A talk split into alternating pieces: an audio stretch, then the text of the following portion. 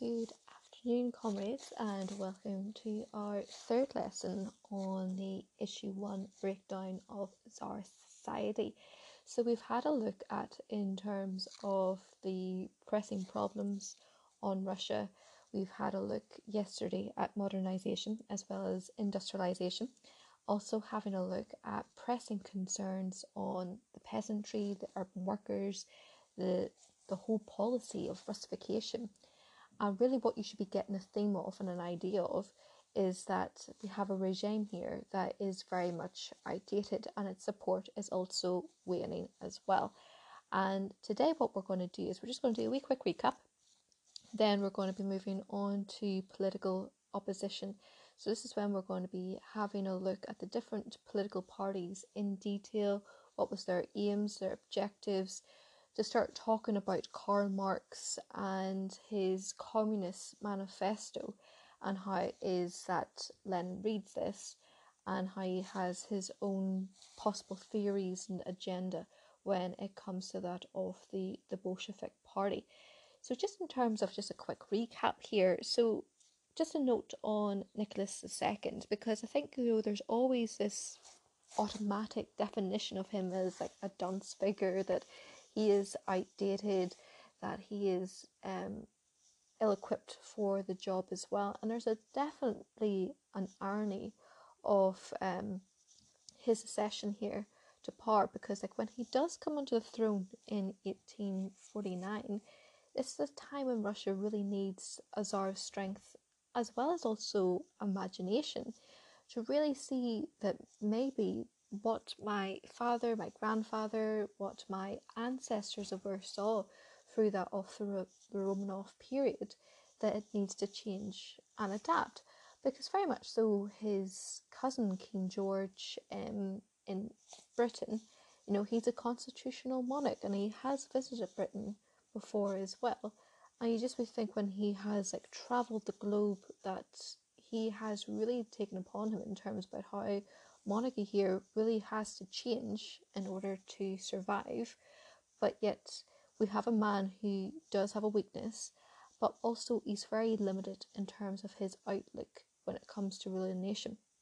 So whatever his private private virtues are, for example, you know, that we can categorically say that this is a man who is a devoted husband, that he's a devoted father, and we can't fault him on those two accounts. However, for the main job, the top job, as being statesmanship, he fails abundantly at this. So there's two main aspects of Nicholas II's reign. The problem that he faces as Tsar is particularly a critical stage in Russia history, as well as the growth of opposition to Russia and that of the Tsarist regime as well. So the most pressing question facing Russia at the start of Nicholas's reign was whether Imperial Russia could modernize itself sufficiently are able to compete with other European nations. And particularly when we have like nations such as Germany, we've also got Britain as well in terms of their industrial output. Russia's lagging behind it. In order to secure your position as being a dominant power, you'll need to meet with this quota of what other nations are doing or surpass that as well. So would the new Tsar, in terms of Nicholas II, be a reformer, or would he be a reactionary in terms of like his father uh, Tsar Alexander III, who saw when he came to power at an early stage because of the assassination of his father, Alexander II, first of all, that he wanted to overdo or undo anything that Alexander II had done. So, is he going to follow in that line in terms of being a very strict autocrat, or is this someone here who's going to see the plight of his people and actually want to make a change? But yet, there is a little doubt what answer that would actually be. So, the assassination of the progressive Tsar Alexander II followed with a fierce period of repression under his successor Alexander III, which made it very highly unlikely the new Tsar would reverse its predecessor's policy. Furthermore, Nicholas's upbringing and education made him very suspicious of change. It was no surprise that he continued the repressive policies that he had inherited. This further angered the the intelligentsia and the critics of the Tsarist regime, and they began to prepare to challenge that of Tsarism. So to really have an insight in terms of what really molds Nicholas II's personality and why it is that he's going to be so obstinate when it comes to any form of change, we can look no further to that of who his tutor was. And his tutor was a man called Konstantin Piligetskev, who was a chief minister in the Russian government from 1881 to 1905, who um, had the nickname the Grand Inquisitor because of his repressive attitudes. He was an arch conservative who had a deep dislike for all forms of democracy. He condemned the growth of parliamentary democracy in Western Europe as a betrayal of their duty by the political leaders there. He dismissed the idea of a representative government. So, when you talk about a representative government, it is a system in which the people of a nation elect a government into office and subsequently they vote if um, who they wish and who they choose to be. So, he believes what is happening throughout the world here in terms of representative government. He calls it a great lie of our time. To his mind, autocracy was the only possible government for Imperial Russia, and very much from this, as a personal tutor to um, Nicholas II. He played a major part in shaping the reactionary attitudes of him, and particularly um, how it is that he is going to view things when it comes to 1905 and later on throughout it too as well. So, particularly with the reign of his father, Alexander III, there is a great period of time around his reign known as the reaction because of how things are being overturned and how we have very reaction policies. A lot of historians would say this is the last chance, really, for any form of survival for that of the, the Russian monarchy. But what is important to note by restricting itself to a narrow form of nationalism and orthodoxy in terms of the church, the Tsar's government then has blindly denied itself the chance to adapt successively to that of the changing world. So we've had a look at Russification, which um, severely enforced on national minorities by emphasising that Russia is superior and that language has to be continued on in terms of like Polish language. This is something that's not going to be taught in schools whatsoever. So it's very um, restrictive we have traditional cultures are going to be put away. There's going to be a great deal of discrimination against non Russians as well. And the nationalities that have suffered from this are the Baltic Germans, the Poles, the Finns, as well as also Ukraine as well. So there's constant state interference in their education and their religion.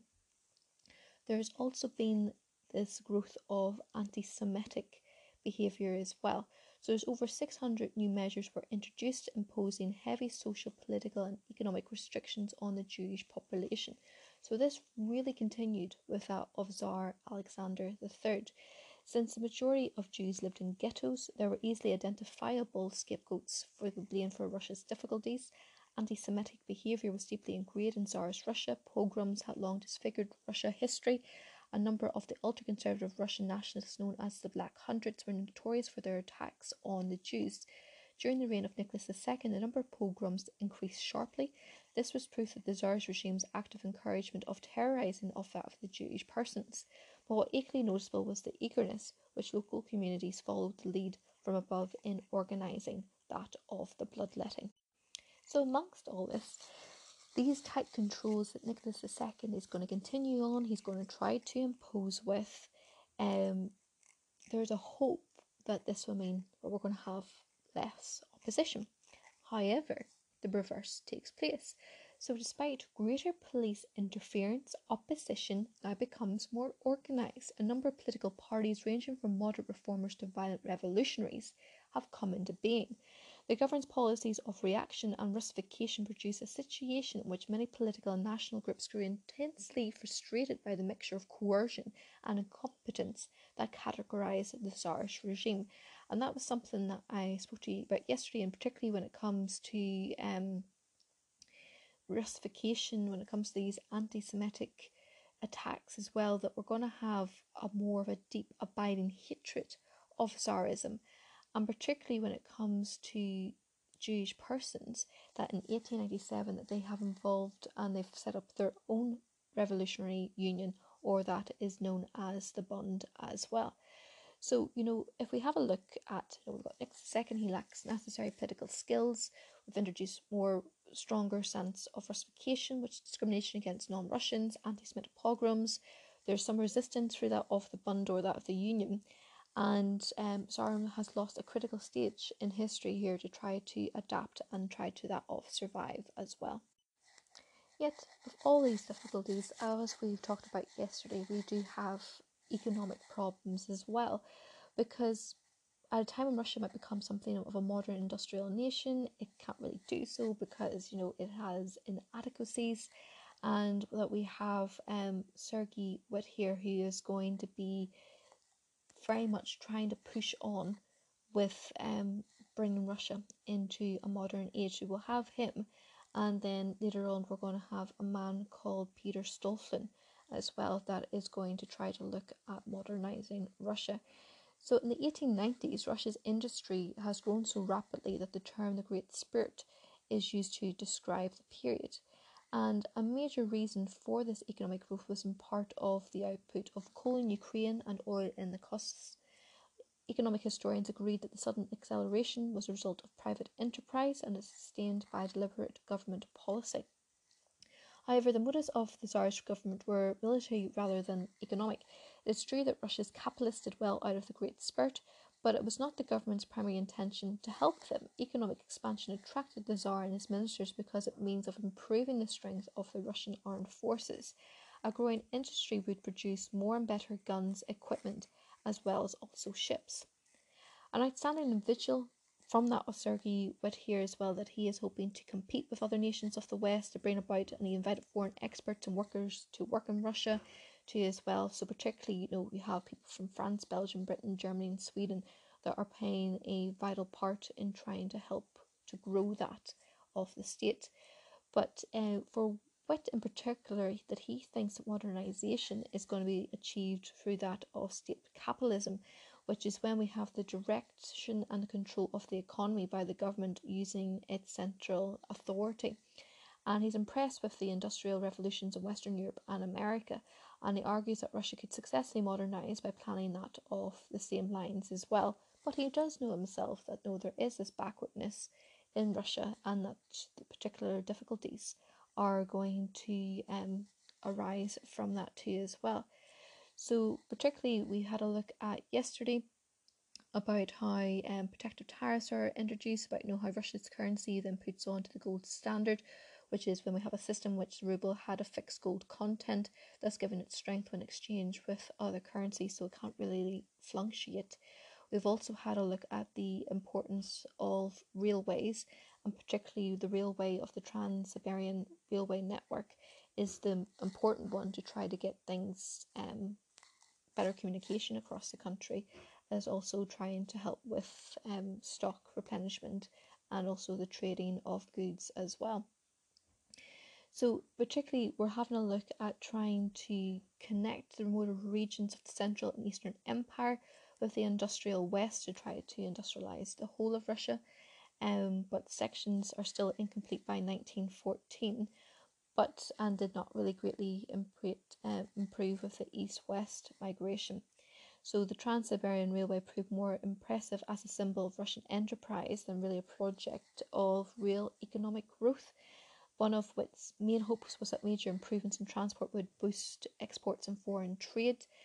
Uh, but yet, while he is trying to make a major impact on expansion, that there's going to be drawbacks in terms of, you know, as we looked at yesterday, how there's no attention paid to Russia's architectural, agricultural, gosh, I can pronounce the word agricultural needs, um, that but also made Russia too dependent on foreign loans and investments, and there's too much priority here to heavy industry as well. So there is many drawbacks and there's many criticisms too as well that he faces.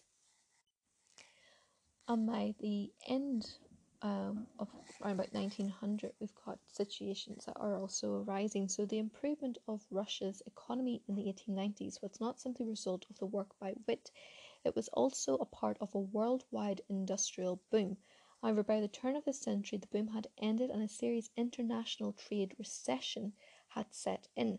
The consequence for Russia was especially dangerous. The industrial expansion on the end of the century had led to the ballooning of population of the towns and the cities. This increase was organised and supervised. The facilities for accommodating the influx of workers were wholly inadequate.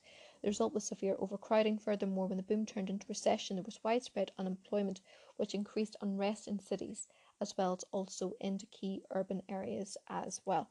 And we had a look at yesterday with rising literacy rates that this is something that can be a real serious issue that now we can have a more concentrated uprising, strike, protests that can take place here against that of the Tsar.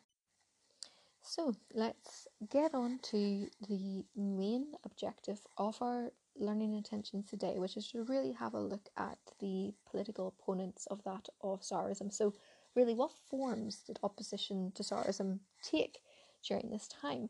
So, there's two groups opposed to Tsarism can be identified in Nicholas II's reign, which are revolutionaries and reformers. And by reformers, we mean liberals. Now, revolutionaries, we mean those who believe that Russia could not progress unless the Tsarist system was destroyed Reformers are people that are strong critics, critics, and the Tsarist system has to change. It has to be molded. It has to be adapted in some way or another. This could be by pressure from without on reform uh, from within to take place here. So we have the revolutionaries. So these are the groups that believe that Russia cannot progress unless the Tsarist system is destroyed, and these are the populists, the social revolutionaries and that of the social democrats. So, to begin with, here, the populists. So, they regarded the, the future of Russia as being in the hands of the peasants who must make up the overwhelming mass of the population. So, remember, you know, it's average 77 to 80%. The peasants are making up the total population here. So, they must take a lead in transforming Russia beginning with the overthrow here of the, the Tsar system itself. So populism dated from the 1870s, as well as significant political movements of the period. The populist leaders were drawn not from peasants but from the middle and upper classes. These leaders regarded it as their duty to educate the uninformed peasantry into awareness of its revolutionary role. This involved going to the people, a policy under which educated populists went from the universities into the countryside to live for a period of a time with the peasants in an attempt to turn them into revolutionaries. The policy was seldom a success. The peasants tend to regard the students as airy fairy thinkers and practicers who really had no knowledge of real life or what their own life had also been as well. So think about it then. If you have many populists who believe, right, you know, we need to go to the people, we need to tell them about how to adopt socialism, we need to tell them about you know how life can be based around cooperation and sharing in peasant communes on a fairly small scale. But these people here, by going out and spreading this propaganda and being students and young people, and are people that are of really a different class distinction, well, the peasants really then have nothing in common with these middle class youngsters with their strange ideas, and obviously then are going to reject them.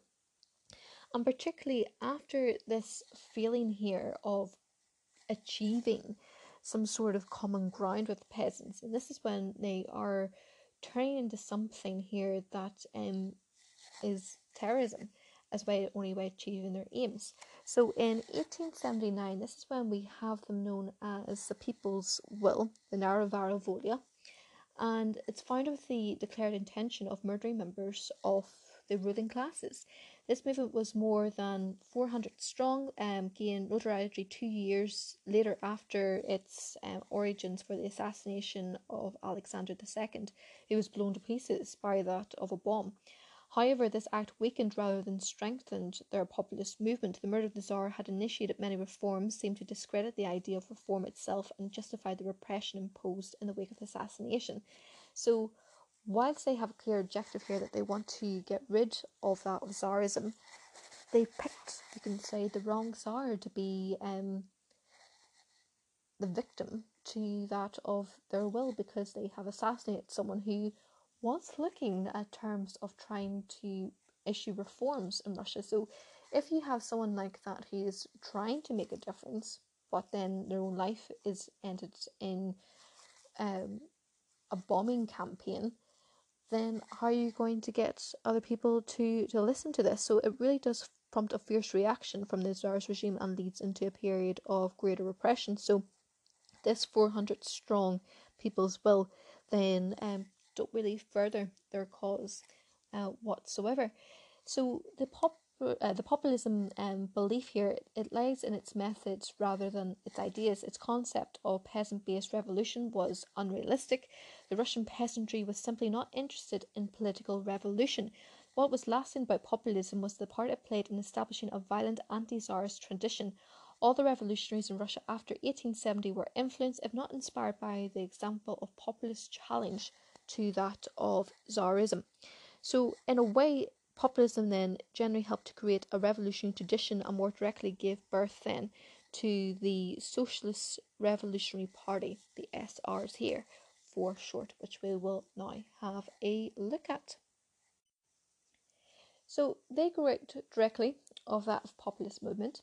Uh, the economic spurt of the 1890s had produced a quickening of interest in political and social issues Seeing this as an opportunity to gain recruits from the rapidly growing urban workforce, the social revolutionaries began to agitate amongst the workers.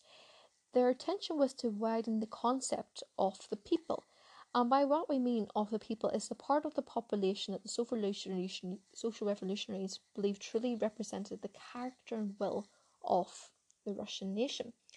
So it doesn't simply encompass that of peasants, um, but also urban workers here as well, and to try to get them to see the reasons for wishing to see the end of Tsarism. So, an important figure in reshaping that populist strategy was Viktor Chernov, who played a key part in the formation of the Socialist Revolutionary Party in 1901 and became its leader. He was a member of the Intelligence and sought to provide a firmer base for populism rather than previous passionate but vague ideas have produced. However, as well as all revolutionary groups in Tsarist Russia, the SRs were weakened by disagreements amongst themselves. Leon Trotsky, who was later to play a major role as a revolutionary, pointed to this division which described the social revolutionaries as being caught up in two competing groups left social revolutionaries and right social revolutionaries. In distinguishing between the left and right elements, Trotsky was referring to the division in the SRs into anarchists and revolutionaries. The left social revolutionaries were the faction who wanted to continue with the policy of terrorism from the people's will. The right socialist revolutionaries were more moderate in its approach. While believing the revolution was the ultimate goal, were prepared to cooperate with other parties in working for an immediate improvement in the conditions of workers and peasants. Between 1901 and 1905, it was the terrorist faction that dominated. During those years, the socialist revolutionaries were responsible for over 2,000 political assassinations, including the interior uh, minister of the time and the Tsar's uncle, the Grand Duke Sergei. There were spectacular successes, but they had little to do to bring about a desired link to that of the urban workers.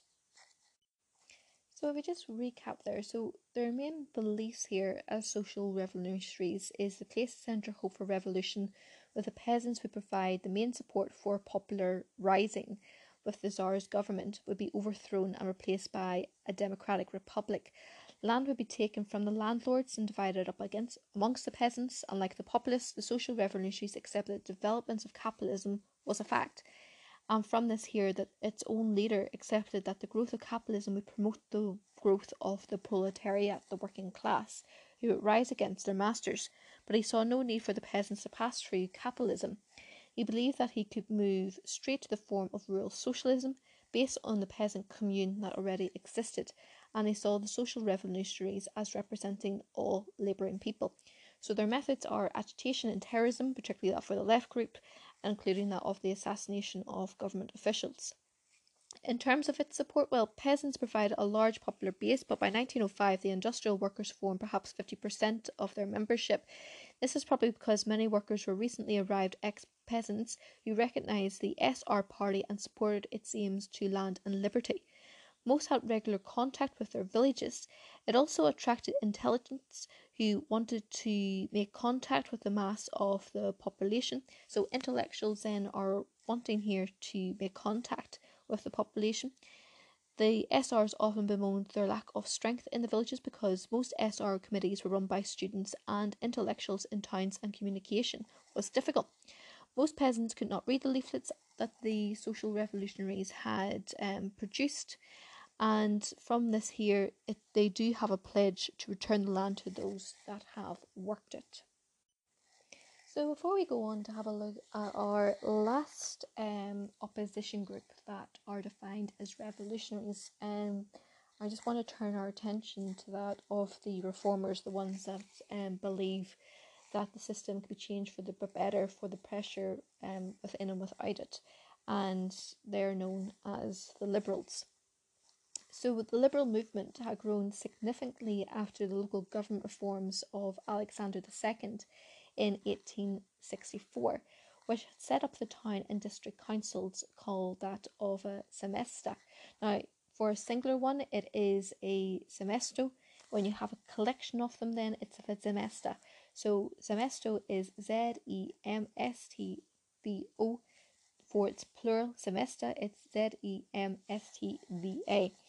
Within these, we have a local area that has a small degree of autonomy to run their own affairs. What can they do? Well, they can manage schools, they can manage hospitals, they can also build, they can maintain the roads as well they do become very effective and they create a class of people who become quite skilled in local politics and social issues. They included liberal leading members of the Russian nobility as well as representatives of the middle classes, many of whom had worked for the um, zemstva as well. They gained a taste of greater participation in government, and the zemstva has been called the seabeds for liberalism. The idea, if you can see that something is working on a smaller scale, then does that not mean that there's a case example that it could be done at a greater scale, that we could have a parliament, that we could have a democracy, that we could have a system of government where we have different uh, political groups coming together to really have a look at pushing for reform and to see about putting the Tsar as a constitutional monarch because it shows here on a small scale if they can run these councils in these districts, then something can also be done on a greater scale as well. So the idea of liberalism prevented, prevailed in Western European was not very Russian and it took a different form in Russia. What Russian liberals agreed on was that reform rather than violence was the way to change the Tsarist system and to limit the Tsar's powers. Many others wanted an extension of freedoms and rights. Before 1905, there was no Liberal Party to speak of. Liberalism took on a more organised form at the beginning of the 20th century. In 1903, the Union of Liberation was formed demanding economic and political reform. The Liberals were a major opposition to Tsarism before 1905 and indeed up until the 1917 revolution. So, what are their main beliefs here as Liberals? Well, it's civil rights and freedom for the individual, the rule of law, free elections, parliamentary democracy, the limitation of the Tsar's powers, and self determination for the national minorities. Some believe that the concept of the Zemstvo should be extended to regional and perhaps national level. Their methods, rather than violent methods, so they have political challenges, uh, channels through that of the zemstva, articles in newspapers, meetings, and reform banquets as well. In terms of their support base, well, they did not have a large popular base, and there were some active supporters outside of Moscow, Petrograd, as well as a few other larger cities. Their main support came from the middle class intelligentsia, lawyers, doctors, professors, teachers, engineers, and other professional groups. They also had support amongst progressive, progressive landholders, industrialists, and also businessmen here too as well. So we can see here, here's a reform group that's very different from that of the social revolutionaries, and particularly after 1905, we're going to see some of their liberal ideas come into being. But yet, let's see and let's turn here to that of Marxist, Karl Marxist theory, and then have a look at the social democrats here which are the All Russian Social Democratic Workers' Party.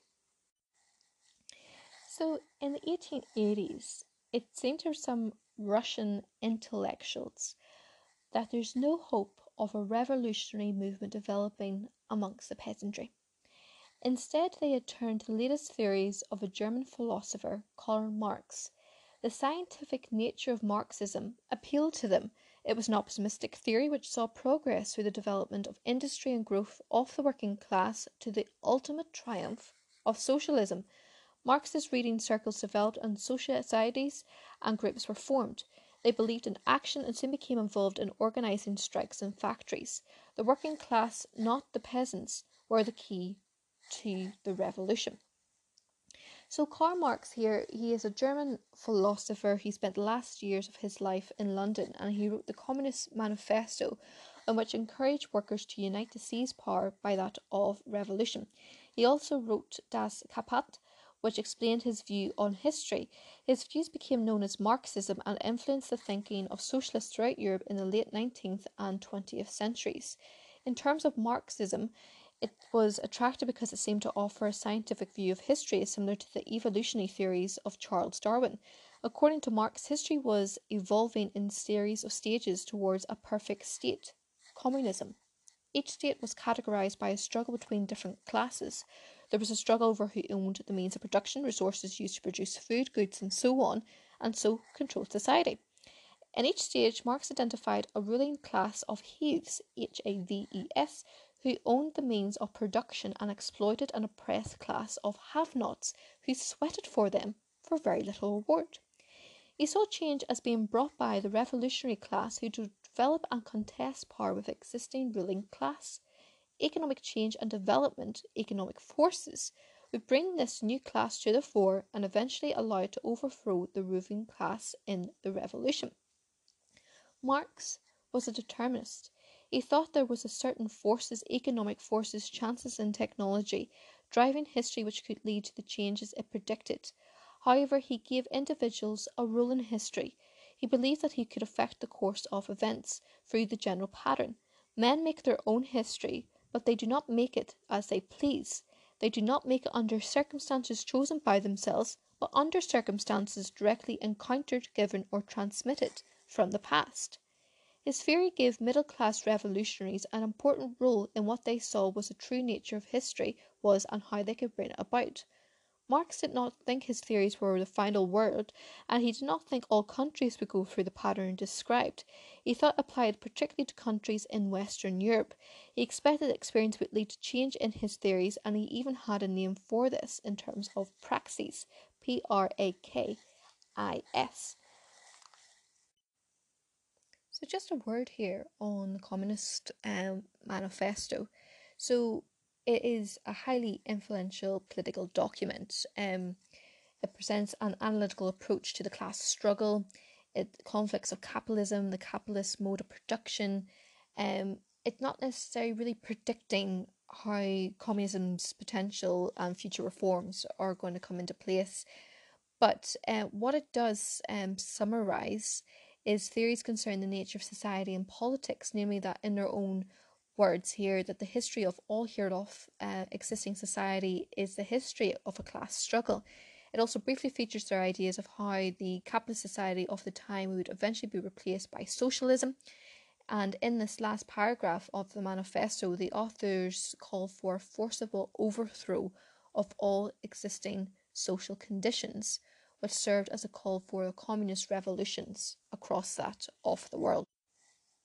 So, what I'm just going to do here, I'm just going to try to pave the route here to communism. You'll, you'll see it in the PowerPoint um, slides here. But the first stage, you know, we've got feudalism.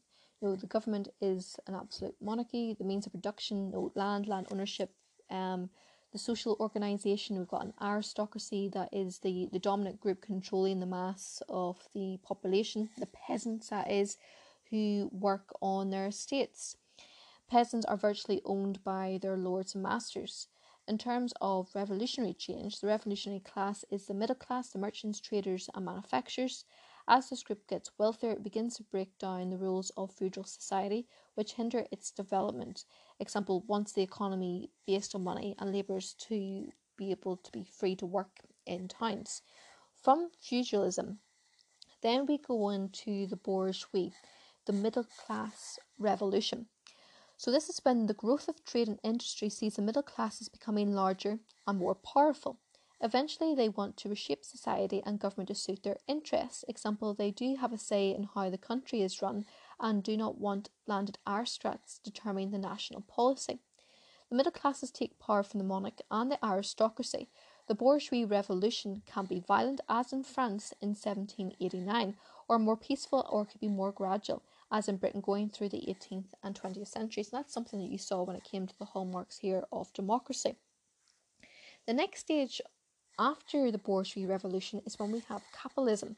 So, in terms of our government, that there's parliamentary um, democracy with civil rights, elections, freedom of the press, but largely is run by the middle classes. In terms of production, well, we're looking at industrial premises, factories, capital goods like machinery, banks owned by capitalists. Land become less important as industry and trade create a greater share of national wealth. The social organisation that we have, the middle class or bourgeois, are dominant or ruling classes, although some of the aristocracy may hold on to some positions of power and prestige. The mass of the population moved from being peasants to being industrial workers, the proletariat, who are forced to work long hours in poor conditions for little reward. In terms of the revolutionary change at this stage, as capitalism, capitalism grows, so does the proletariat, since more workers are needed to work in factories and commercial premises. Great wealth and material goods are produced, but these are not shared out fairly. A small bourgeoisie gets increasingly wealthy while the proletariat remains poor. Gradually, the proletariat, or working class people, develop a class consciousness and realize it is being oppressed here as a class.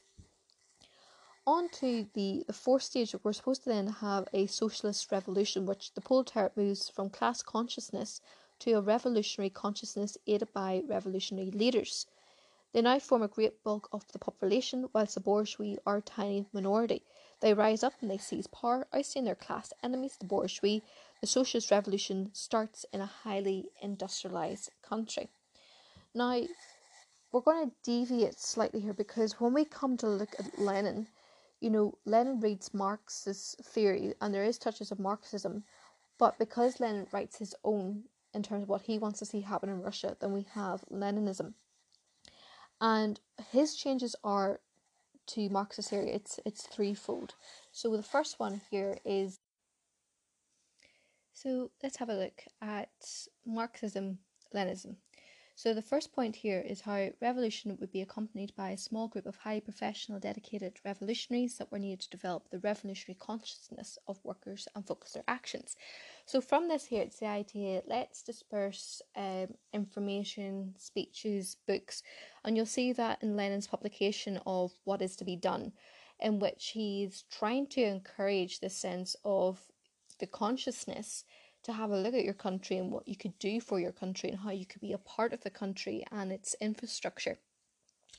The second point here that Lenin believed the revolution would occur during a period of conflict between capitalist powers. The idea that um, Trotsky here even accepted no the weakest link theory revolution would start in an underdeveloped country just like Russia which is quite ironic because Marx himself felt that Russia would be the last place in which a revolution could be done so it's quite different in terms of you know how it is that Marxist theory says you know that the proletariat would move from a class consciousness to revolutionary conscious but for Lenin here, it's the idea that there is going to be a conflict. You know, this could be a war, as we'll see when it comes to the Great uh, War 1914.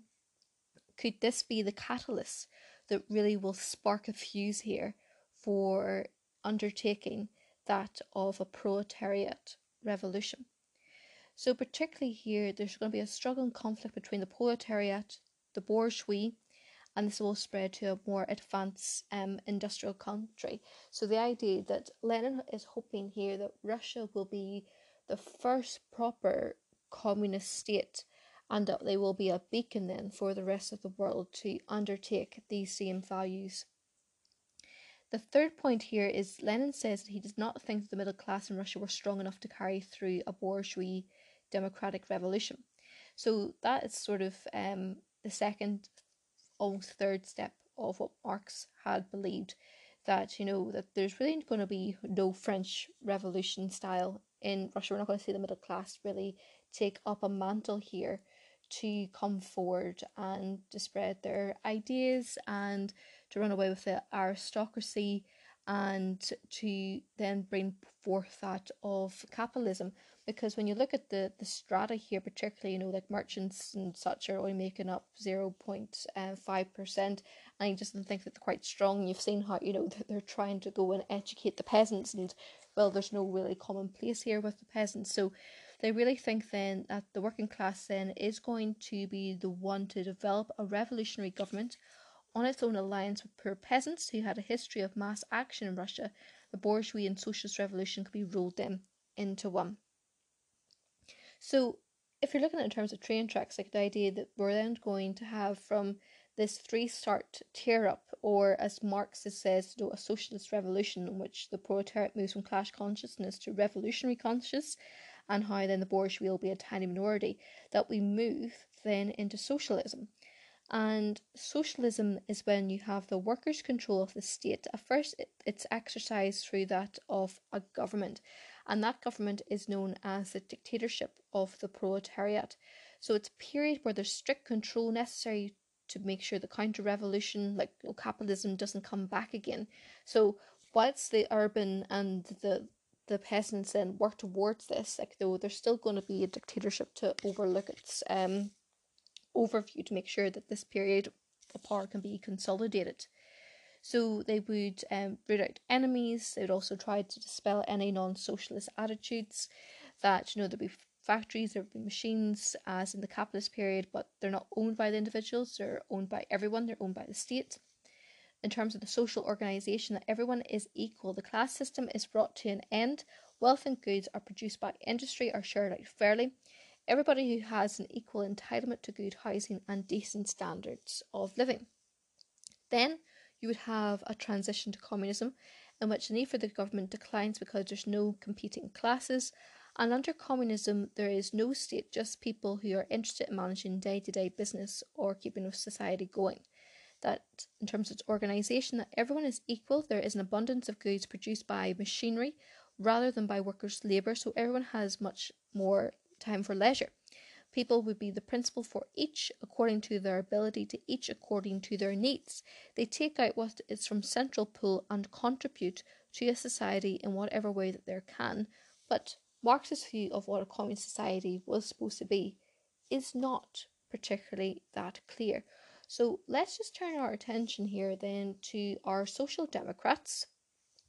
Um, have a look at their beliefs, the breakdown here of Bolsheviks and Mensheviks, have a look at their support, and then we'll just recap um, some um, source perspectives here. So, the Social Democrats came into being in 1898, and their aim is to achieve a revolution in Russia by following the ideas of Karl Marx the German revolutionary, who had advanced the idea that human society operated according to scientific principles. He had asserted just as the physical universe was governed by the laws of chemistry and physics, so too the behaviour of human beings were determined by social laws. These could scientifically studied and applied. Marx claimed that the critical determinant of human behaviour was a class struggle, a process that operated throughout history, and he referred to this as a process of the dialect. Now, a class struggle here, you're, you're talking about a continuing conflict every stage of history between those who possessed economic and political power and those who did not. So, in simple terms, the haves versus the have nots. In terms of the, the dialectic here, um, we're looking at a violent struggle that's going to take place here. No, it's not going to be seamless, it's not going to come through acts. It's the idea that people will have to, to take what they want. For revolutionaries in the 19th century, the most exciting aspect of Marx's analysis was his conviction that the contemporary industrial era marked the final stage of the dialectic class struggle. Human history was about to reach its culmination in the revolutionary victory of the proletariat. Now, remember, the proletariat here is our industrial workers who have um, been exploited and they're going to supposedly triumph in the last great class struggle here. They're going to come out top.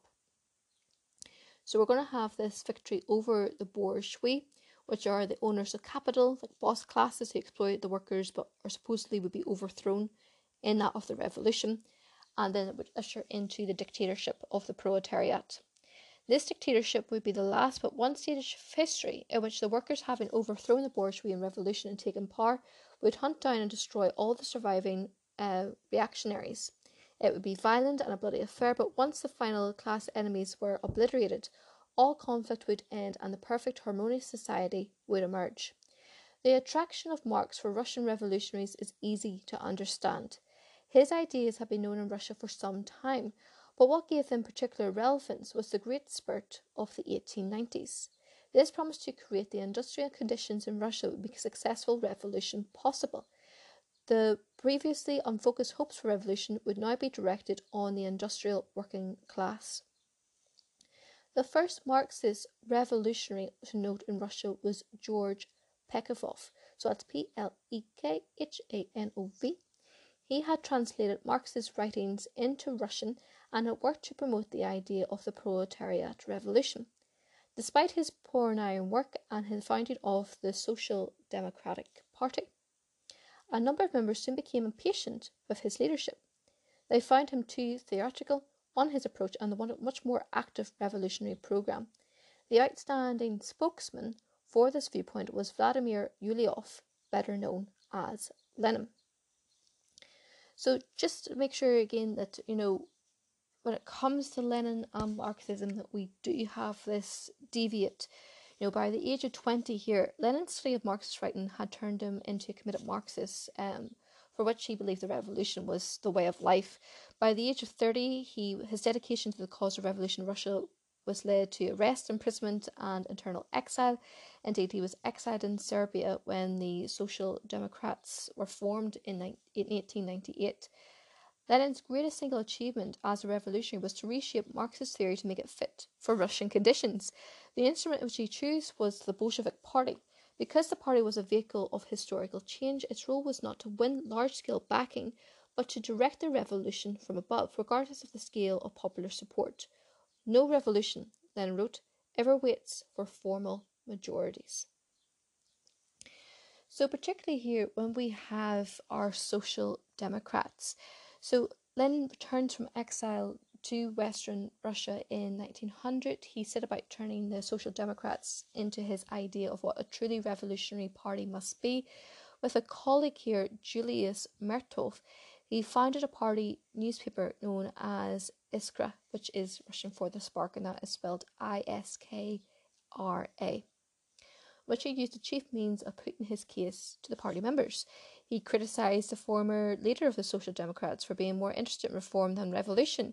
He'd said under him's leadership that instead of transforming the workers into a revolutionary force to overthrow capitalism, they were just following a policy of economism here. The idea that um, putting the improvement of the workers' conditions before the need of that of the revolution. Lenin wanted living and working conditions to get worse, not better. In that way, the bitterness of the workers would increase and so drive the Russian proletariat to that of the revolution. In 1902, Lenin wrote his strongest attack on Plekhanov, the leader there of the Social Democrats, in a pamphlet called What is to be Done?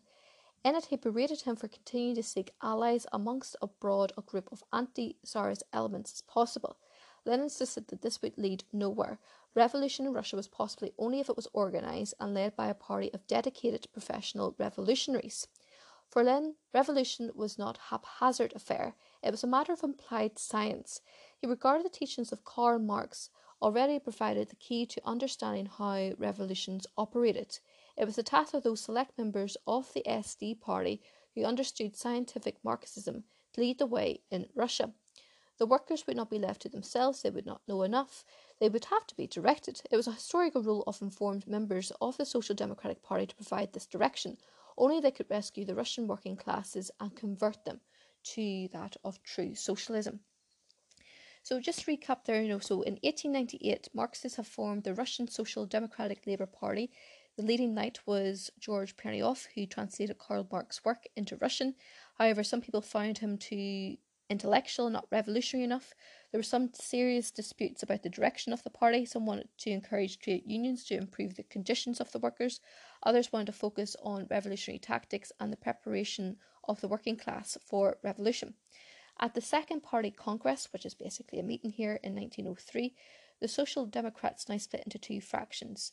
We have the Bolsheviks and we have the Mensheviks. This was largely caused by an abrasive personality of Vladimir Ulyanov, or Lenin. He was determined to use his idea of revolutionary party triumph.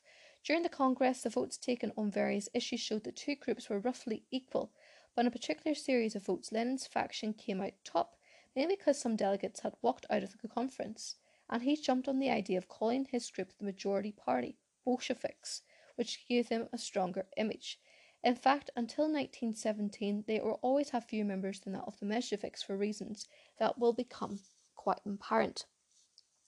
So, particularly here with this um, split between Lenin and Pentrov came ahead with that of the Second Party Congress, you know, Pelev here is trying to avoid confrontation, but Lenin is really trying to make an issue that they had the right to belong to the party. His aim is to force members to choose between Pelev's idea of broad-based party open to revolutionaries and his own concept of a small, tightly knit and exclusive party.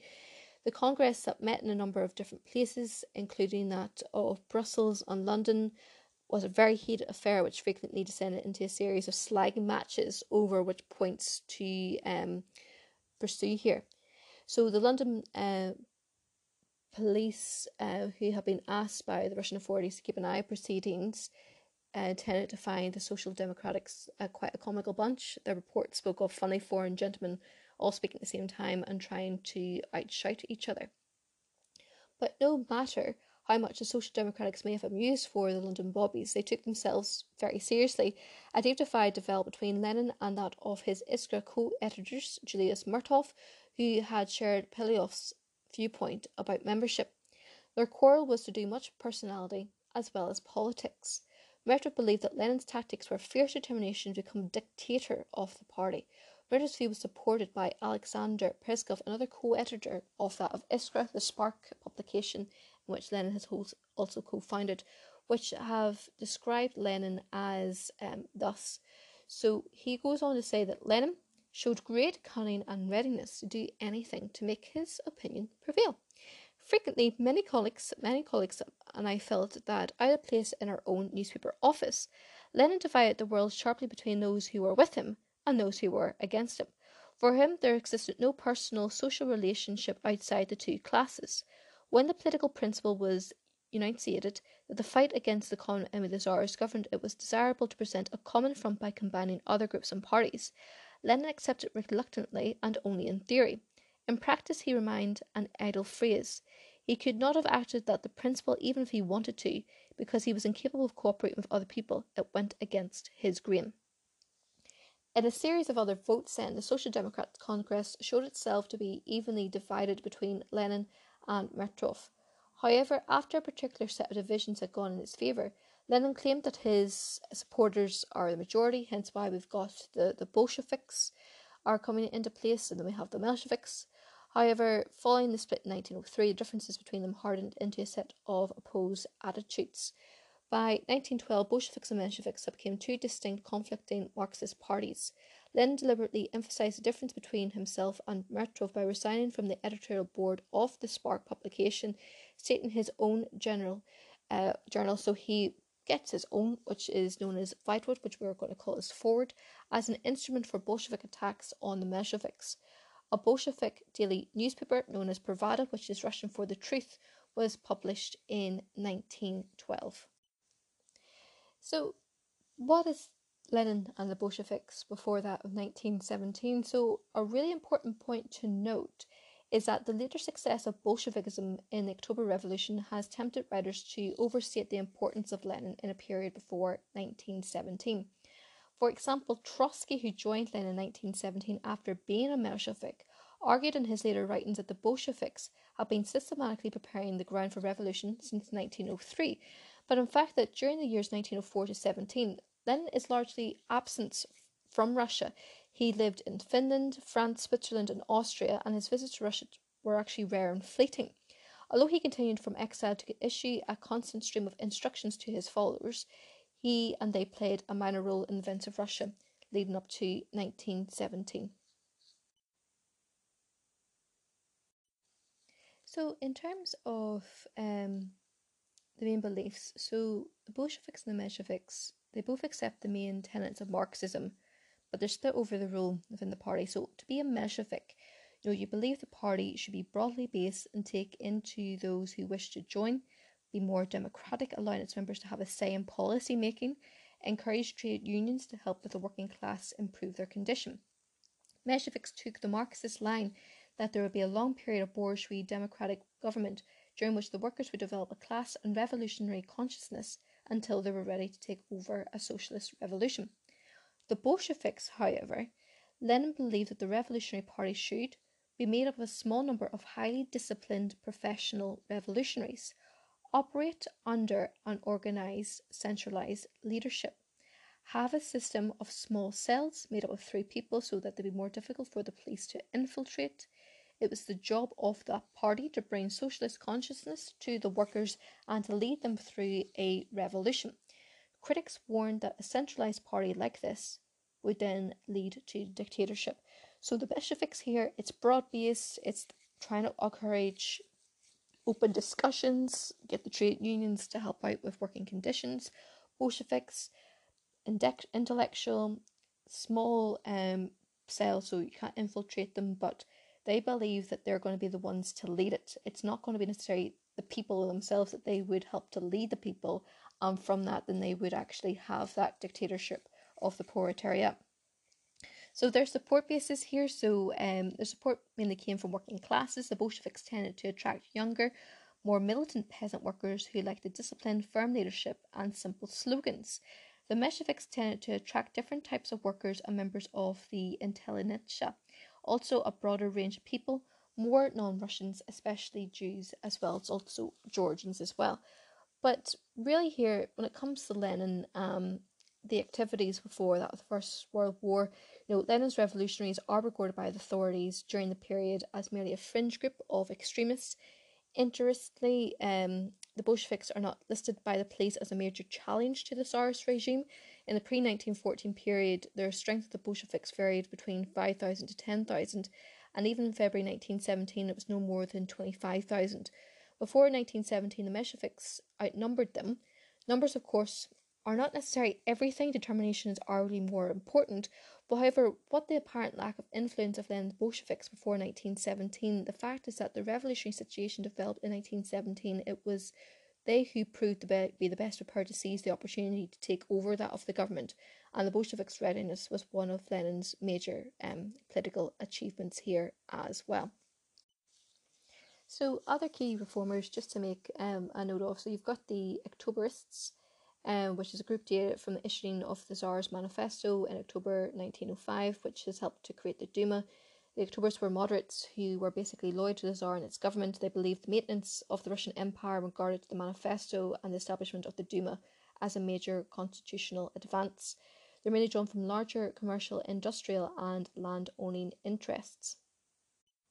They had aims such as you know, the rule of the law, in which they appealed for the continuation of a strong and authoritarian regime uh, but to work with the representation and the representatives of the people to bring peace to that of the country. The limited aims of the Octoberists led to them being dismissed by revolutionaries as bourgeois uh, reactionaries who were unwilling to challenge the existing system. Um, also, as well, we have the constitutional democrats, um, who are also known as the cadets, and they come into being after 1905 revolution. So the cadets, the largest of the liberal parties, wanted Russia to develop a constitutional monarchy in which the powers of the Tsar would be restricted by a democratically elected const- and constituent National Assembly. They believed that such a body, representative of the whole of Russia, would be able to settle the nation's outstanding social, political, and economic problems.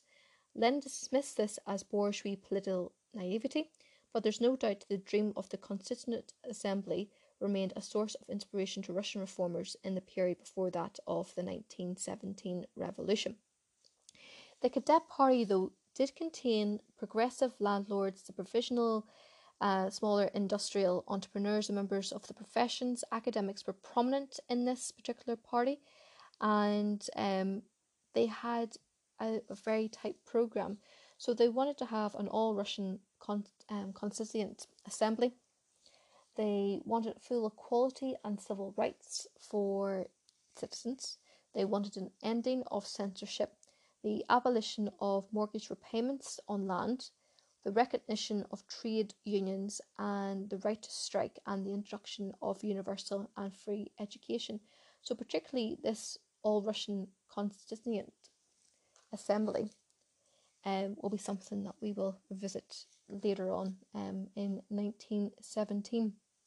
So, what I'm just going to talk to you about um, is just a wee bit about Lenin a wee bit about Trotsky. We're going to recap um, key points from this, and um, then it means tomorrow we'll have a look at 1905 and then we'll be coming towards an end here of um, issue one because particularly as I said to you like issue one and issue two do have an overlap so you can talk about the war briefly in um, issue one um, at the same time as well war is a main focus point in issue two and you can also discuss um, the concept of 1905 into issue two here as well so there is a wee bit of an overlap so Lenin here, um, so he's born in 1870 into a very privileged professional family.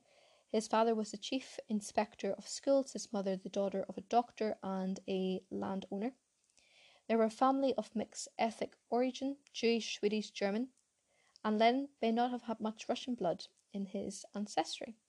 According to Robert Service in his publication Lenin and Biography, New archival evidence about Lenin's early life suggested he was a self centered little boy who gave his brothers and sisters a hard time. He had tantrums and would beat his head on the floor. However, he was a gifted school pupil doing exceptionally well in exams. Service suggests that the Ulyanovs were a self made, upwardly mobile family anxious to succeed. However, the involvement of Lenin's elder brother in the attempt to assassinate Tsar Alexander III saw the family ostracized. People refused to even speak to them. Service thinks this is when Len may have learned to really hate the regime at this time. Certainly, he was deeply affected by his brother's execution and seemed by some accounts to have become harder and more disciplined. Len went on to university where he studied the law and soon became involved in a student revolt. This led to his expulsion and was eventually allowed to sit his exams for a short period and practice as a lawyer. He was becoming more interested in revolutionary ideas and, after flirting with populism, was drawn to the scientific logic of Marxism. In 1893, he moved to St. Petersburg and joined the Marxist discussion groups where he met his future wife. He became involved in propaganda for a strike movement in 1895 and was arrested. He spent the next four years in prison and in exile in Siberia, where he married uh, his wife, and who was also a kind of revolutionary, and they had a kind of uh, revolutionary working relationship. And I enjoyed her uh, with that was the possibly the happiest years of his life in terms of writing, walking, and hunting. After his release from exile in 1900, Lenin moved to London with his wife. He founded a newspaper, Iskra, The Spark, with his friend Martov. He wanted to establish it as a leading underground revolutionary paper which would drive forward the revolutionary movement. In 1902, he published his pamphlet, What is to be Done, which contained his radical ideas about the nature of revolutionary party. He wanted to put forward his ideas at the Second Congress of the Social Democratic Party, which met in 1903. His abrasive personality helped to cause the split in the party into Bolsheviks and Mensheviks. He lost control of Iskra to the Mensheviks. The Bolsheviks played a relatively minor role in the 1905 revolution and then returned to St. Petersburg only in October. But when the revolution failed, he left for exile once more. The years from 1906 to 17 were frustrating. There was arguments and splits in the Bolshevik party and membership collapsed, and Lenin, Lenin seemed destined to remain a bit player in that of history. So, in terms of his political theorist role, so he's regarded as important in this field. The body of his work, including adaptations of Marxist theory, have been called Marxist Leninism, and he really saw his writings as plans for action. So his principal writings include What is to be Done, published in 1902, where he argued his ideas of a revolutionary party. So it was to be highly centralised, a clear line of policy would be drawn down by the central committee of the party. There would be a network of agents who would be regular permanent troops. He would be a small party made up of professional and dedicated revolutionaries. It would act as the vanguard of the working class who had not yet attained a revolutionary consciousness without clear guidance from the revolutionary elite. Lenin encouraged the individual revolutionary to be hard with himself and others to achieve these aims, and there was no room for settlement. He also published in 1916 Imperialism, the highest stage of capitalism, where he claimed that capitalism was a bankrupt system and would collapse in a series of wars between capitalist countries over resources and territories. This would lead to civil war and class conflict within countries, which would then facilitate the socialist revolutionary. This would start in a relatively underdeveloped country. the weakest link in the capitalist change and spread to other industrialized countries. Russia seemed to be the weakest link. In 1917, he then published The State and Revolution, and in this book, he discussed what the state would be like after revolution and, dis- and dismissed the need for a constitutional government. Existing state structures would be taken over and smashed by revolutionaries. The transformation of the economy and society would be relatively easy. The spontaneous will of the people would support revolution and they would play a large part in managing their own affairs in industry as well as also in agriculture. So, particularly here, when it comes to Lenin, we have a look at his sidekick here, uh, Trotsky. Um, for many who at that time would seem to be the heir apparent after Lenin's death, and we'll find out later on how it is that Stalin really ousts him from the party. So he is a son of uh, a well to do Jewish farmer. He had a flair for writing and foreign languages. He too was dissatisfied with the society he lived, and particularly with the treatment towards that of the Jews. Um, Leon Trotsky was drawn to Marxism in his teens and joined a Marxist discussion group by the age of 16. So, um, during these um, discussions, he fell in love with the leader of the group, Alexandra Sokolovskaya, and were soon involved in inciting strikes. They were both arrested in 1900, got married in prison, were exiled together in Siberia. Aided by his wife, he escaped dramatically in 1902 using a false passport signed with the name of the prison warder. Uh, arriving in Paris, he met a young Russian student called Natalia Sivlev, and he lived for the rest of his life, and they had two sons by her. He soon made the journey to London, where he got on well with Lenin and his wife, and was soon busy writing and editing the Social Democratic Journal of Iskra. They admired his writing skills, giving Trotsky the nickname the Pen, but at 1903 the Social Democratic uh, Conference would not side with Lenin. He prophesied that Lenin's concept of revolutionary party would lead inevitably to dictatorship. He remained in the Social Democratic Party somewhere between Bolshevik and Menshevik, but not in either camp. His first made mark is in the 1905 revolution, where his oratorial talents led to becoming deputy chairman of the St. Petersburg Soviet. His subsequent arrest and escape established his credibility in revolutionary circles. His analysis of the situation in Russia moved closer to Lenin's when Parvus, uh, who is Alexander Helphand, uh, had developed the theory of the weakest link. Concerning the weakness of the Russian bourgeoisie and how revolution might begin, he was in America when the revolution broke and arrived back to find the Mensheviks collaborating with the provisional government. This horrified him as much as it did Lenin, and not long before he threw himself into the lot with the Bolshevik Party. Like Lenin, he was anxious for the workers' government to be put in place and the earliest possible opportunity. So the key points there, just to take away from uh, that of issue one thus far, is that Tsarist Russia was a vast country with diverse population, making it very difficult to govern that the Russia was an autocracy ruled by a Tsar who was the head of a large, unresponsive, and inefficient bureaucracy. The Tsars used repressive measures and secret police to keep control. Russia needed to modernise and industrialise if it was to compete with developed countries of Western Europe and maintain its position as a major world power. The task of modernising Russia was one of even the most able leaders would find difficult, Nicholas II was not a good leader under these circumstances. He was not competent or decisive. He had little idea of the needs of his subjects. He resisted change and tried to preserve as much of the autocracy as he could. Sergei Witte led a motional process of modernisation which forced him out of office by conservative court influences and the problem endangered by rapid industrialization and then a recession. Tsarist Russia faced challenges for different groups in Russia the peasants, urban workers, national minorities, and the intelligentsia engaged in forming political opposition to that for the government. All these groups had different and specific demands, which the Tsars were not able or willing to that to accommodate. So, guys, that is the political opposition. Um, we'll move on tomorrow to have a look at 1905 with that of the Russian Japanese conflict, then to have a look at the 1905 revolution, which is also known as Bloody Sunday, and then we'll have a look at how the reaction to this is very repressive. We'll have a look at the October Manifesto and then go on to have a look at really how did the Tsar survive in the, the 1905 revolution. So we're nearly there at the end of um, issue one. So this comes into two parts. So make sure you have a look at part one on political opposition as well as also part two and continue to make your notes. We'll speak to you soon.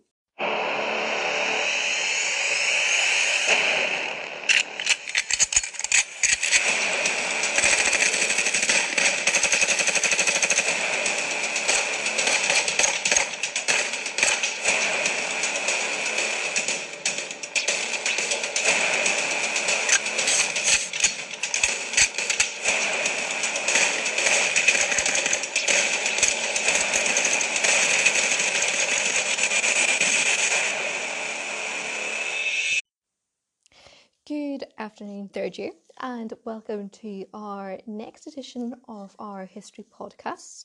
In which today we are going to be having a look at a revolution, uprising, coup d'etat, strike that takes place in Germany in 1919, and to find out why this event was so important, but also to really analyse here the weaknesses of the Weimar Republic. Now, we've had a series of lessons now in which we've had a look at Germany at the aftermath of World War One. We've had a look at the signing of the Treaty of Versailles, also referred to as the Peace Paris Conference, and how controversial that was, and how the Germans really responded to it by calling it a diktat, which, as you know, is German for dictated peace. Then last week we were having a look at the characteristics of the Weimar government. So we're just going to do a wee quick recap on that.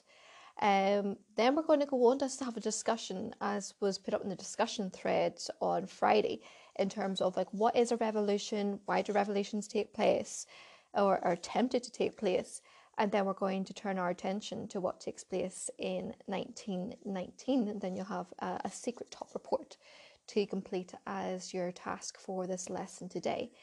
So, just to recap here in terms of the characteristics of the Weimar government. Now, it's called the Weimar Republic, the Weimar government, because it is set up in the town of Weimar. Germany has gone from being a autocratic um, state in which we've had the Kaiser in charge, and now we're moving on to a democracy. And it's the first time that democracy comes to Germany as well. So, at the end of World War One, Kaiser Wilhelm II has abdicated, so he has given up his right to be king.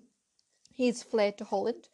The new government was replaced, initially met in Weimar um, as there were security risks in Berlin, so it becomes known as the Weimar Republic. And the positive aspects of this new republic are about how men and women over the age of 20 are able to vote. So there is what we call universal suffrage, the idea that both men and women are given same right and same equal stances here and right to vote. And that makes Germany even far more democratic than what Britain is at that stage because women have to be over the age of 30 in order to vote. So that's something that's quite fundamental in terms of its importance. That German citizens are granted the freedom of speech and religion. So it means then now, because um, under the Kaiser, you couldn't really criticise him, you couldn't criticise what was in the newspapers as well. It was all very much controlled by the state. And now we have freedom of speech. So it's very much like what we have today in Britain the idea that people can come out and they can criticise Boris Johnson or they can criticise Dominic Cummings if you're following the news at the minute uh, about COVID 19, that there is that freedom of speech. So, whilst it's fantastic, the idea it's also going to be very much to the detriment um, of the Weimar Republic because people are going to be criticising it, as you'll see later on. People can practice whatever religion they want. All German citizens are classified as equal. That German citizens would elect the president and also the Reichstag as well. And the Reichstag is the parliament. That the Reichstag made laws and appointed the government and that of the chancellor. And obviously, as well, during this time as well that there is rights for people that you know they cannot be arrested without evidence that the police cannot come to your door and search your property as well without that of due process taking place so there's many fundamental changes that are taking place in Germany. So just to remember that the Parliament of Germany is called the Reichstag. That uh, we have a chancellor, and the chancellor would be like our equivalent um, of a prime minister or first minister, since we're in Scotland. And then uh, we will have a president who would be like the figurehead, like our Queen, Queen Elizabeth II. So we've got now Reichstag, Chancellor, and that of President. However, there are negative aspects of the Weimar government. This is something you should have picked up on during the lesson last week. That the parliament is elected through a system called proportional representation, which German citizens would vote for a party rather than that of the candidate. And it also means, for example, if you have one party such as the Social Democrats, and say if they get um, like, you know, 40 votes, that they will get a percentage of um, those votes as well. Because proportional representation, it means that there's really no clear party can have a majority in government. So it leads to a lot of coalition. And you can imagine politicians, they like to argue, they, they like to bicker. Um, different political parties don't really get on well with each other. So it means sometimes these coalitions are short lived. And it means then not a lot of progress can actually be happening for the people of Germany. They don't really see this. So this will also be its undoing in terms of how it could be seen as um, unpopular. So the resultant election of many small parties, no one party would gain a majority in the country was run by coalitions, which is majorities brought together by different parties working together. And this led to disagreements between parties and a lack of decisive action. Furthermore, that we have the Article 48 of the Constitution, which is used in emergency. So, for example, say if there is a strike or attempted uprising that is to take place, that the President can use Article 48 and um, for a short period of time here, um, that he can rule absolutely without referring to the Parliament, without referring to that of the Reichstag. The thing is, with Article 48, there's nothing really in the Constitution that says in Germany, like, no, how often can you use Article 48? Um, how long can you use it for? Could it be like 24 hours, 48 hours, a week? So there will be abuses of power that will take place. So it eventually does allow a dictatorship to develop, which we'll see later on with Adolf Hitler. So the Weimar Constitution had a series consequences for the Weimar government. It survived, a survival really relies here on small parties cooperating with each other. However, we can see with Article 48 that, you know, dictatorship here is a real possibility in what can happen and what can take place. So, what we're just going to do, we're going to talk here about uh, like what a revolution is, why do people want to revolt um, against their governments as well, and then we're going to go on to today's learning intention, in which we're going to have a look at the um, Spartacus uprising. So, a revolution here, it's something that is carried out by masses of people, so a lot of people. And um, they do have their leaders, they have parties that will organise, and also in terms of directing the people um, as well. So, if we were to define a revolution, it is the instance here where you have a forceful overthrow of the government or social order in favour of a new system.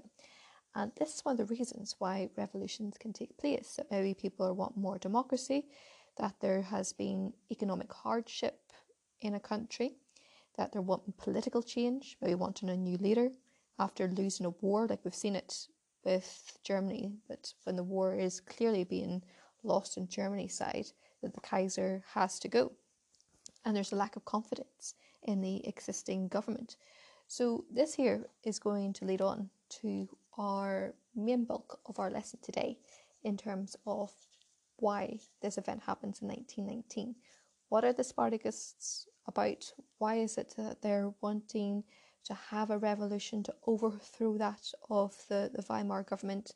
Are they looking at political change? Are they looking at establishing a different social order here as well? Are they wanting to improve the country and wanting to have more power for the working class people in that of society? So, particularly here when it comes. So, Germany here has become a republic at the end of the First World War. So, that is where we have a government where elected representatives run the country without that of a royal family. Um, the royal family doesn't have any political influence whatsoever. And the the new person that is in charge of Germany now is a man called um, Frederick Ebert. And Ebert here uh, is wanting the Weimar Republic to be quite successful, but he knows that one of the groups that are not particularly happy with the setup of the Weimar um, Republic is that of the, the Spartacus party here, who are also communist as well. So, as far as Frederick Ebert is aware, so he is the head of this new government. He believes that this group, the Spartakists, are wanting to destroy Germany. He is wanting to create a democratic Germany in which people can elect representatives who work in the parliament in the Reichstag to pass laws. That um, he's hoping to improve social conditions here as well. And he really has a fear that a revolution, so an overthrowing here of the Weimar Republic, is going to take place here. And the main contender to rival his own power is that of the Spartacus, that of the Communist Party here. Now, what do we mean here by that of communism? So, this is probably when we will ask ourselves, what do we mean by communism? So, to really break it down here, communism is a type of government as well as an economic system. So, under communism, it's about creating and it's about sharing wealth. There's also to be like no class system at all. So, if you think about you know how you can hear about no working class, middle class, and how we've got people are very well off, you know, you've got the monarchy and everything else as well. Under a communist state, that shouldn't exist at all. So individual people do not own a land or they don't own a factory, they don't own machinery. In fact, like no, the government or the whole community actually owns these things. So everyone is supposed to share wealth that they create. So it's supposed to make the system um, more fair to those that um, are like less well off. So it's trying to have uh, an equal proportion of the wealth in that of society. So, our communist group then in Russia are known as the Spartakists, and they're called the Spartakists because they are named after a famous gladiator in the Roman times, and this gladiator was named Spartacus, who led a revolt against ancient Rome. So they're trying to take inspiration from history to see how they can actually build their own revolution and hope for that revolution to succeed. They have been inspired by the revolution that has taken place in Russia in 1917. This is something I'm doing with the advanced higher students at the minute. So, you know, in Russia, if they've had a successful revolution, they've gotten rid of their king, they've changed the whole government system, they think, well, we can actually do the same in Germany. That has happened in Russia. So the Spartacus here want a new type of government that ruled on the behalf of the poor and powerless in Germany, because it's these groups in society that really have suffered from that of the First World War. The Spartacus believed that power should be in the hands of the workers and soldiers' councils that sprung up at the end of the war. They did not want to work in a parliamentary system with long discussions and only slow change in the coalitions. In fact, one of the Spartacus demands was to abolish all parliaments and transfer all power to the workers and soldiers' councils. And that means, you know, let the worker, let the soldier decide what is to happen in the community, what is to happen in society, because these are the people that have suffered the most. No, they've lost wages, they've lost livelihoods, homes could be destroyed here as well, like they're living um, in unhygienic circumstances. So they're the ones that know what needs to be done for the people in Germany.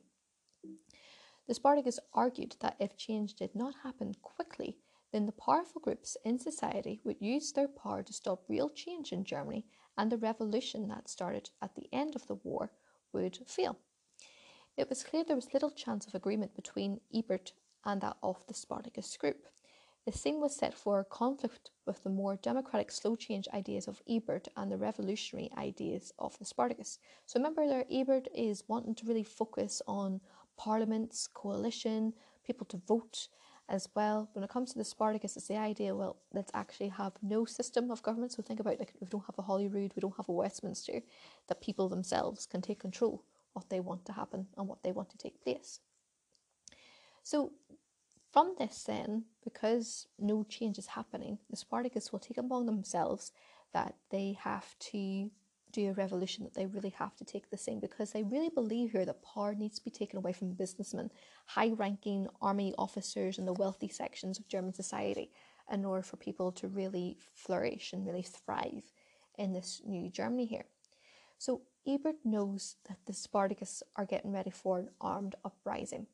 So he needs then to think about well, how can I meet gun with gun? How can I put down a revolution?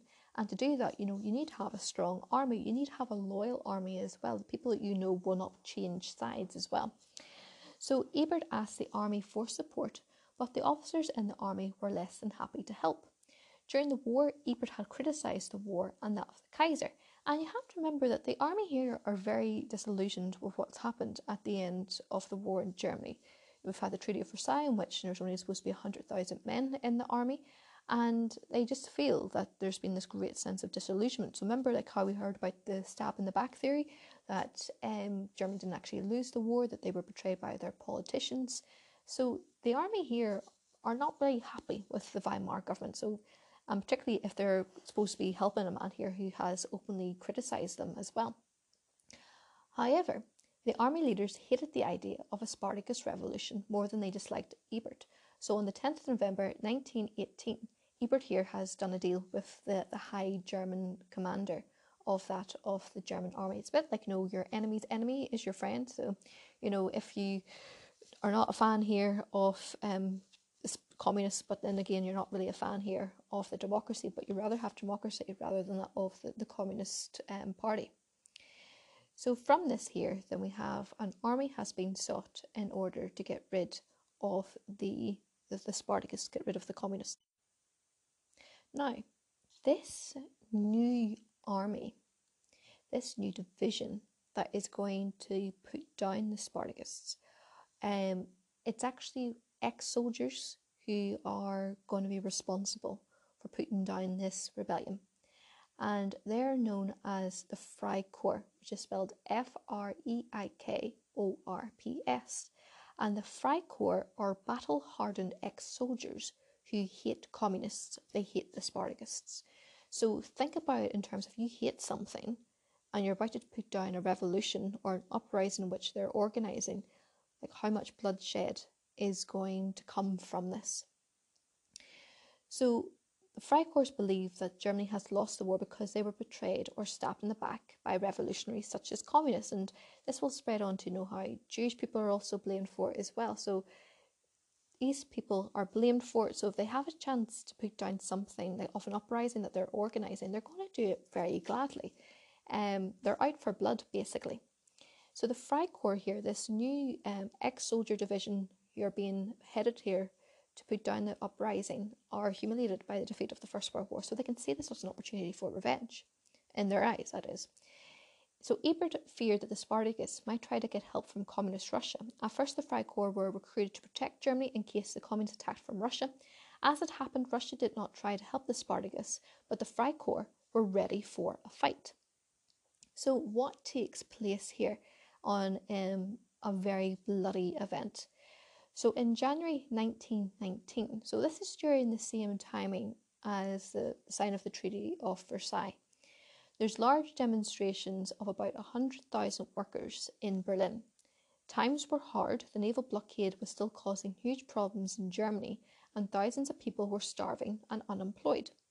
The Spartacus hoped that these people would turn into a revolutionary force and fight for their revolution, and that revolution is a communist revolution. Unfortunately for the Spartacus, they had not really planned how to do that.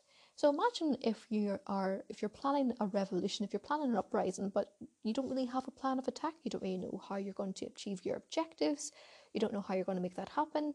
So it doesn't really bowl very well when this starts. So no one has an idea what they're going to do. So Spartacus supporters did take over the centre of Berlin, but there was no clear plans about what to do next. While Spartacus leaders spent hours discussing what to do next, armed workers stood aimlessly in the freezing streets. Many of them gave up and went home. So you have people there who really want to take part of this revolution, but because they haven't really been told what to do, there's really no clear plans of what to do in terms of, you know, maybe you go to the post office, control that, go to that building there, control that, and see about you know knocking out communication lines, railway lines as well. Like there's no plan here. So people get fed up and they start um, going home. So many of them have gone home then. Then the Freikorps arrived with machine guns on armoured cars painted with skulls and crossbones and started shouting. Within one week, known as the Bloody Week, the attempted revolution ended in a sea of blood on the streets of Berlin. Almost 700 revolutionaries were captured and executed by the Freikorps. So there is really no trial process here. People are not captured not rounded up, put into the prison where they will await a, a, uh, a trial. It's the idea here there is a shoot to kill policy. And it really shows here the hatred the Freikorps have towards the Spartacus um, regime, towards that of the communists. Their leaders, in particular, they're never arrested. Both of their leaders, Karl Liebknecht and Rosa Luxemburg, uh, were arrested. They never went to trial. Liebknecht was shot while trying to escape, apparently. It seems very likely he was just shot. There was no way that they were going to take him to prison. And Rosa Luxemburg was also shot, and her dead body was um, dumped into a canal. And this here is going to have long term consequences. So imagine the Spartacus Communist Party are never going to trust the Weimar Republic again. So there's very much going to be a bad feeling between that of the Spartacus and between that of Ebert's um, Social Democratic Party. And because of this bitterness between the two of them, it's really going to help Adolf Hitler then come to power.